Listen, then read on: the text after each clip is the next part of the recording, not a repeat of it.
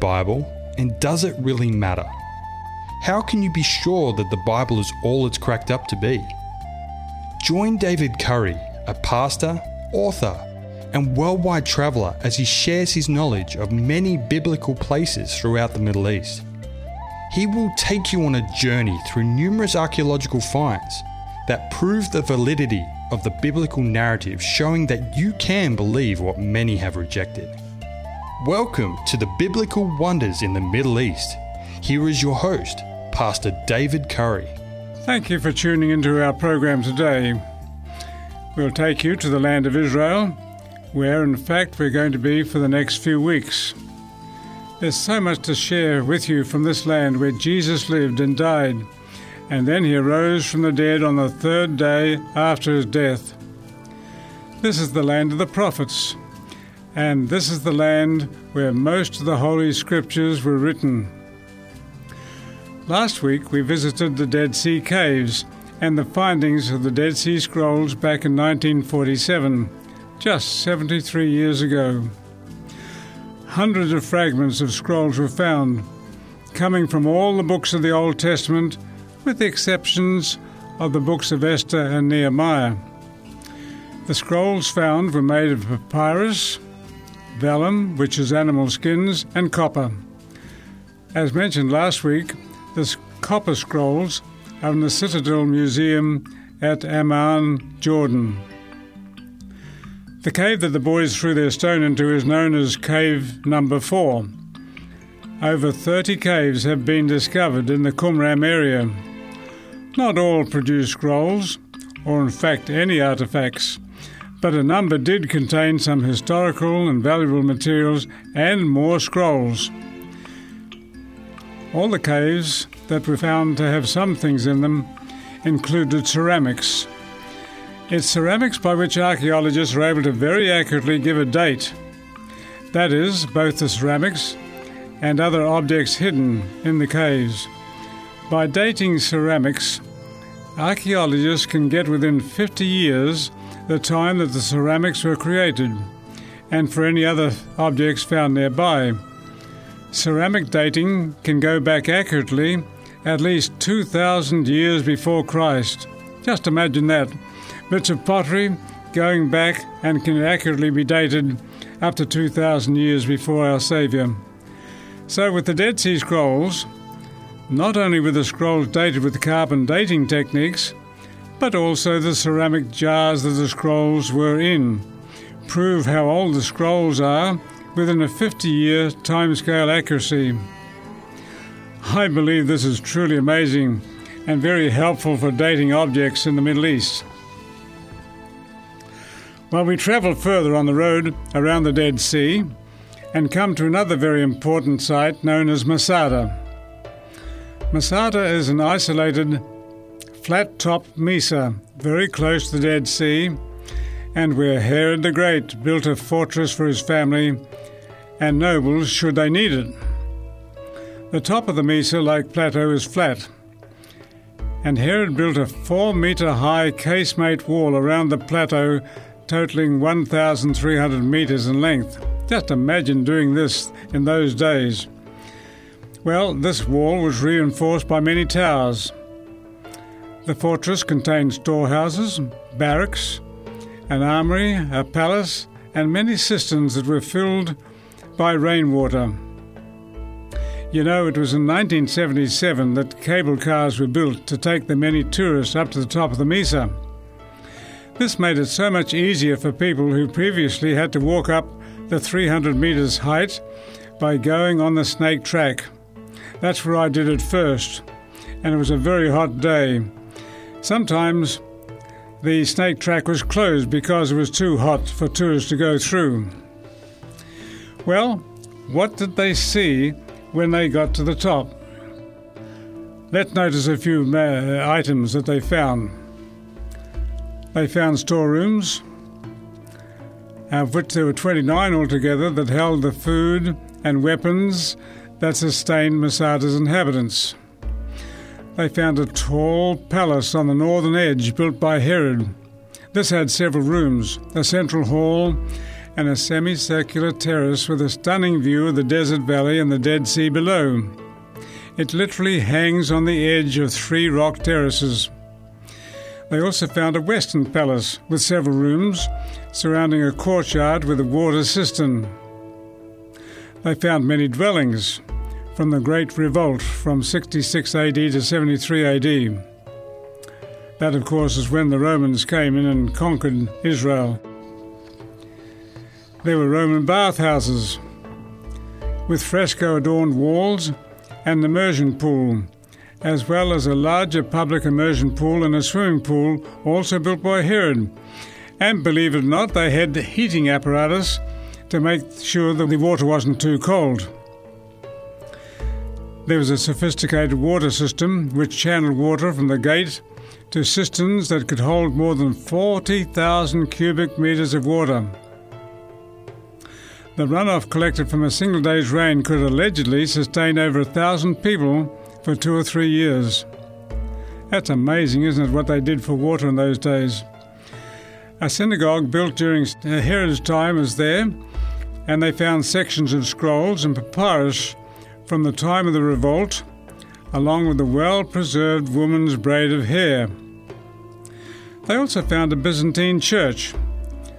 Of course, this is much later than the Roman revolt. This had walls and floors decorated in colourful pottery and also stone mosaics. Moving down the northern slopes of the Mesa, by way of hundreds of stairs, might I say, are the homes for the women folk.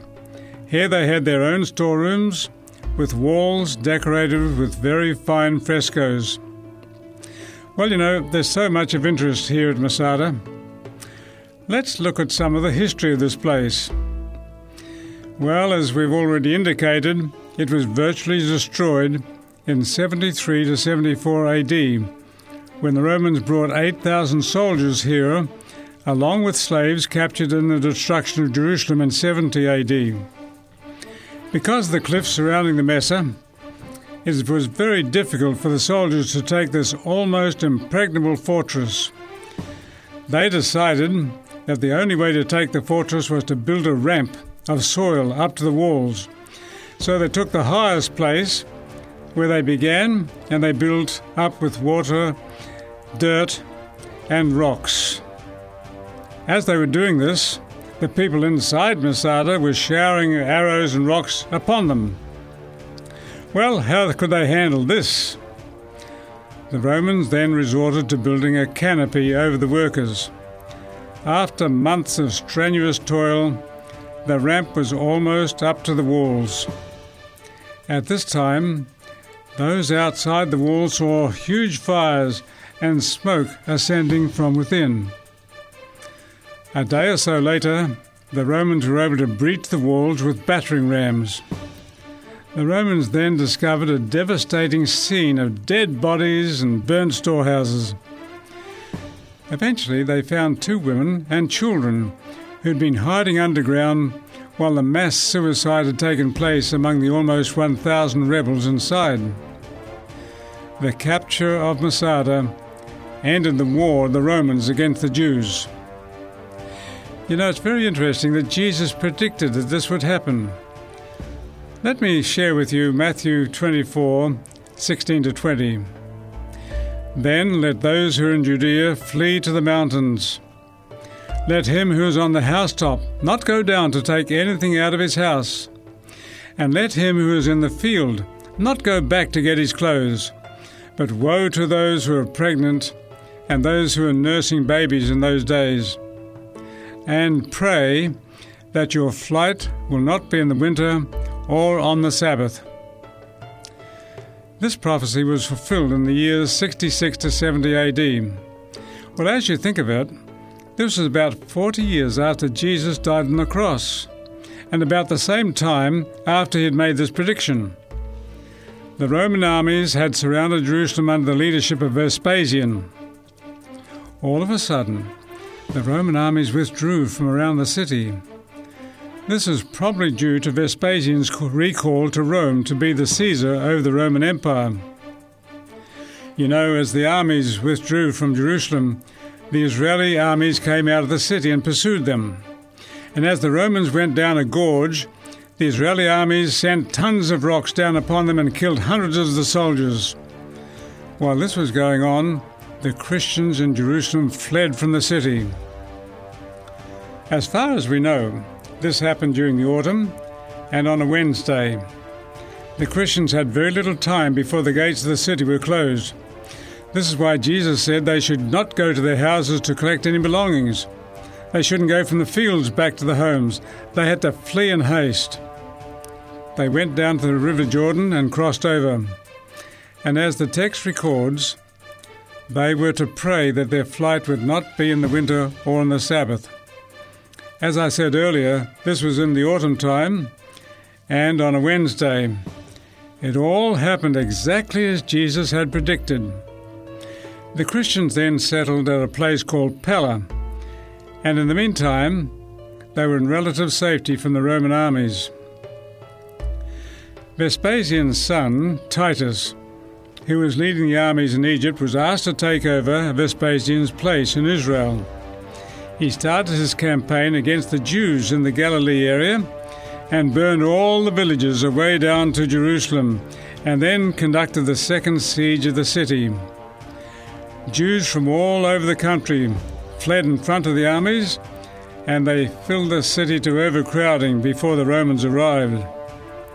There was no way that Jews could now leave the city.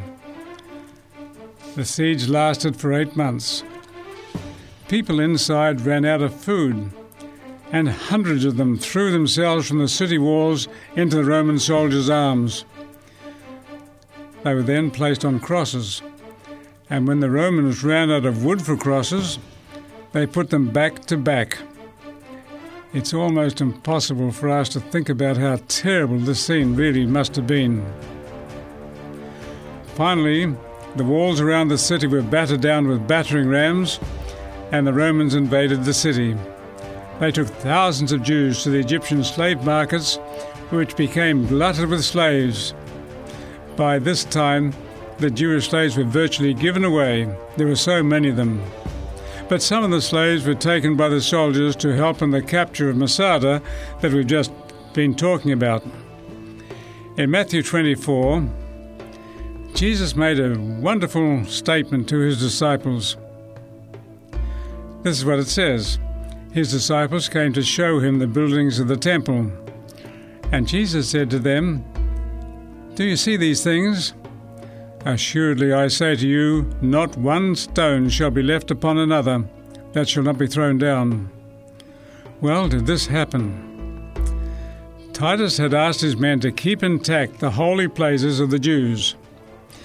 However, one soldier threw his torch into the temple, and the great gorgeous curtains were immediately caught on fire, and the whole place was burnt up.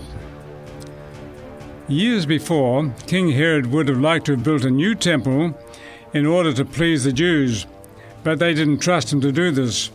As we said on another occasion, he was half Jew and half Nabatean. However, he did refurbish the temple and place gold in the water which really glistened in the sunlight. The fire that commenced by the soldier throwing his torch inside was so hot that it melted this gold.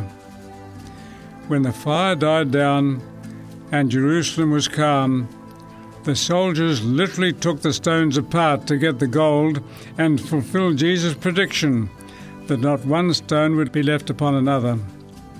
Surely this is another prophecy that has been accurately fulfilled. There are so many that give the Bible and its prophecies credibility.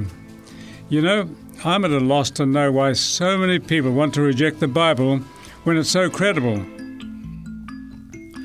For centuries, Jerusalem had been attacked by various nations which surrounded the land of Israel. But this attack by the Romans was the most severe. The Jews did not control Jerusalem from 70 AD until 1948, almost 1900 years. In Matthew 23, verses 37 and 38, Jesus himself had exclaimed, O Jerusalem, Jerusalem, the one who kills the prophets and stones those who are sent to her. How often I want to gather your children together, as a hen gathers her chicks under her wings, but you are not willing. See, your house is left unto you desolate. The Jews had finally sealed their end as the children of God. No more would God call them back to Himself as a nation. So many times you read in the Old Testament how God revealed His grace and mercy and forgave them their backsliding. But at the cross, they crucified Jesus and said, Let his blood be upon us and our children. They not only killed the prophets and went against their messages direct from God, but now Jesus, the Son of God, was crucified. If Jesus and God rejected the Jews as their special people, are there any people that God recognizes today? Those who are God's nation today those who are called the children of God are those who accept Jesus as their Saviour and live according to His commandments. This, of course, could include many Jews who accept Jesus. Even John in the book of Revelation wrote about this people of God. Let's notice it in Revelation 14 and verse 12. Here's the patience of the saints. Here are those who keep the commandments of God and have the faith of Jesus. Indeed, these faithful people are God's children and the true Israel today. Let's give another little bit of history.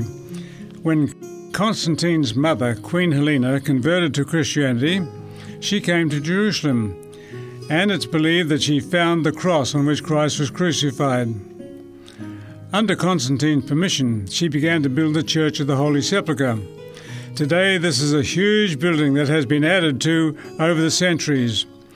A number of denominations, such as the Eastern Orthodox, the Roman Catholic, Ethiopic Orthodox, and Armenian Orthodox, all have some control over the Holy Sepulchre Church. Inside the church can be seen the place of the cross and the tomb that Christ was placed in after his death. These places, according to archaeologists, are more authentic than most other places. At the time of Christ, this area was outside the walls of Jerusalem.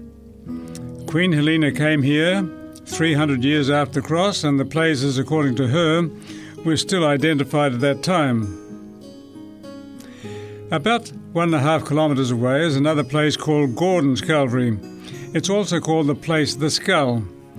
It was called by this time in the 19th century at first glance, it does look like a skull.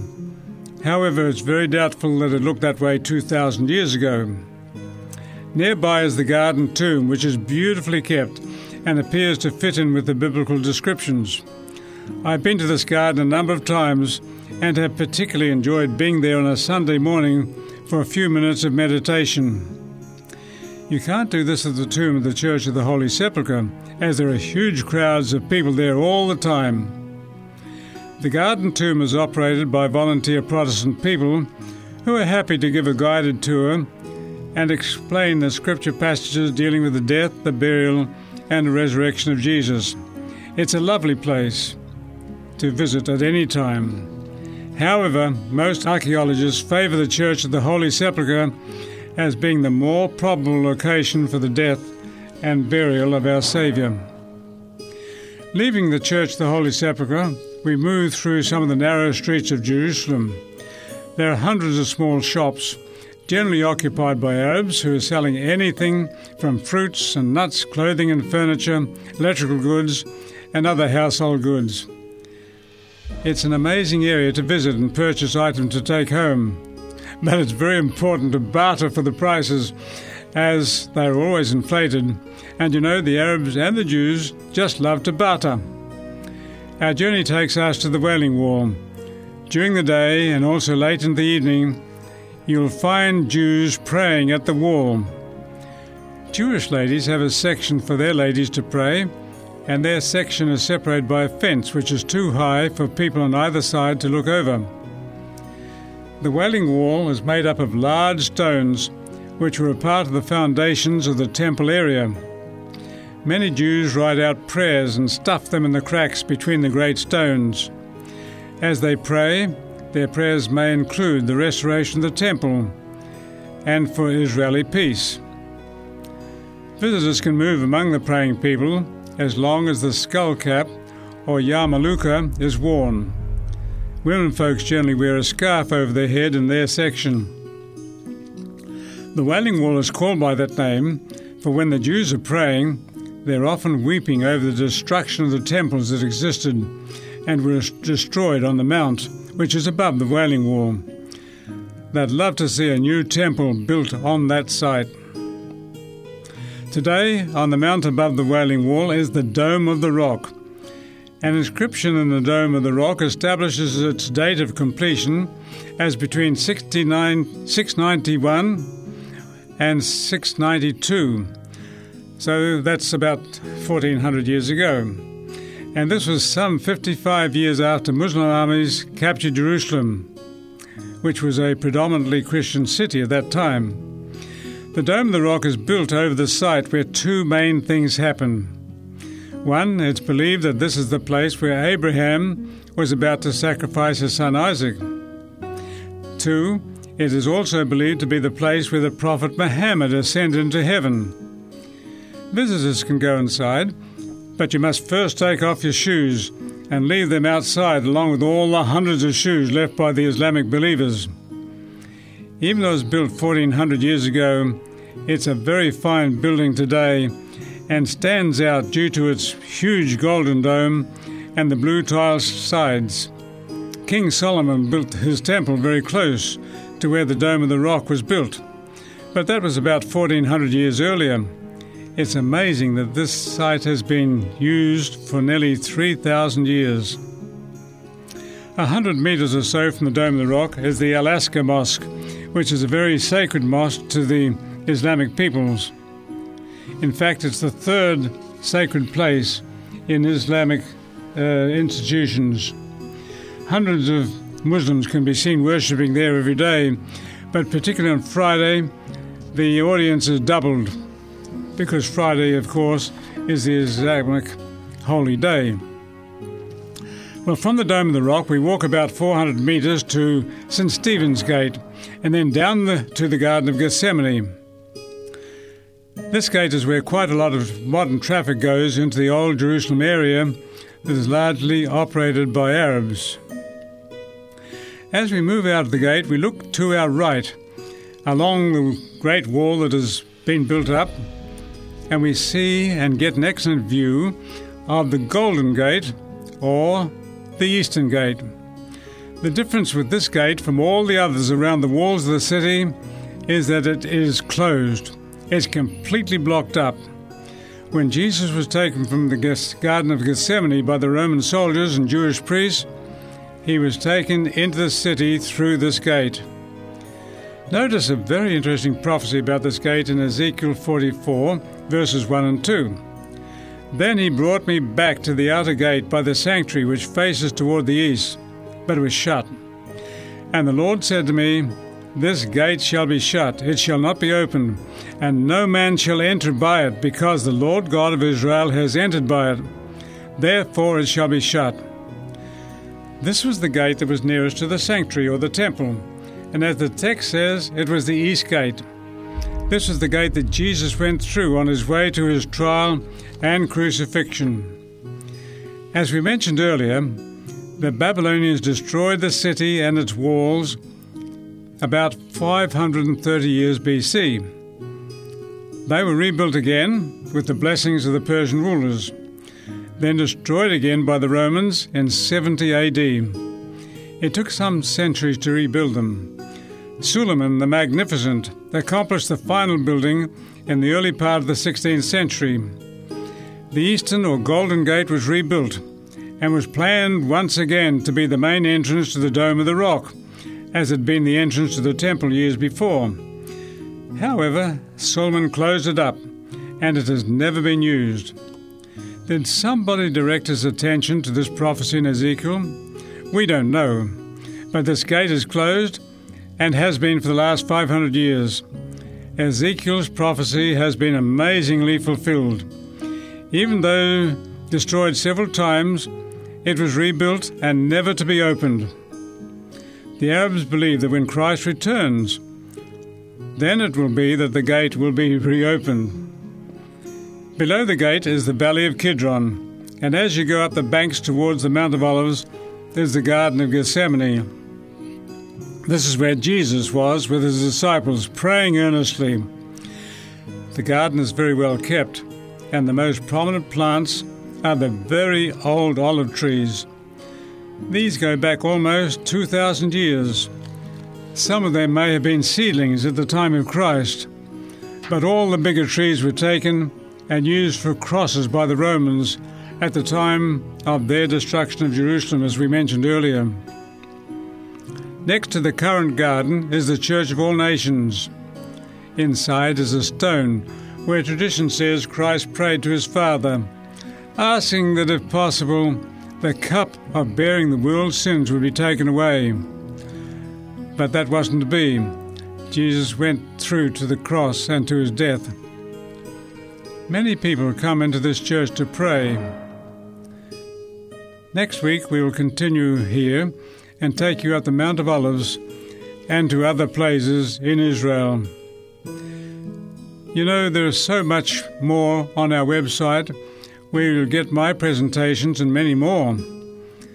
When you get to your computer, just punch in the keys 3 abnaustralia.org.au. That is the numeral 3 abnaustralia.org.au. Then click on the listen button and it'll open up a new world to you. You'll be surprised what is there.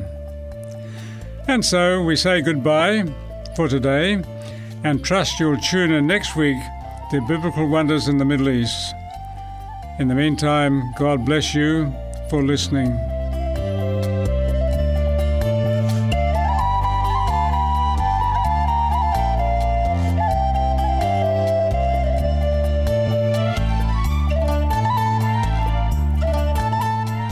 Been listening to Biblical Wonders in the Middle East with Pastor David Curry.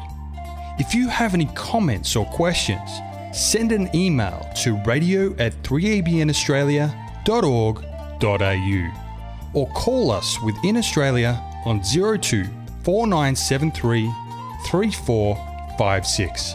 We'd love to hear from you.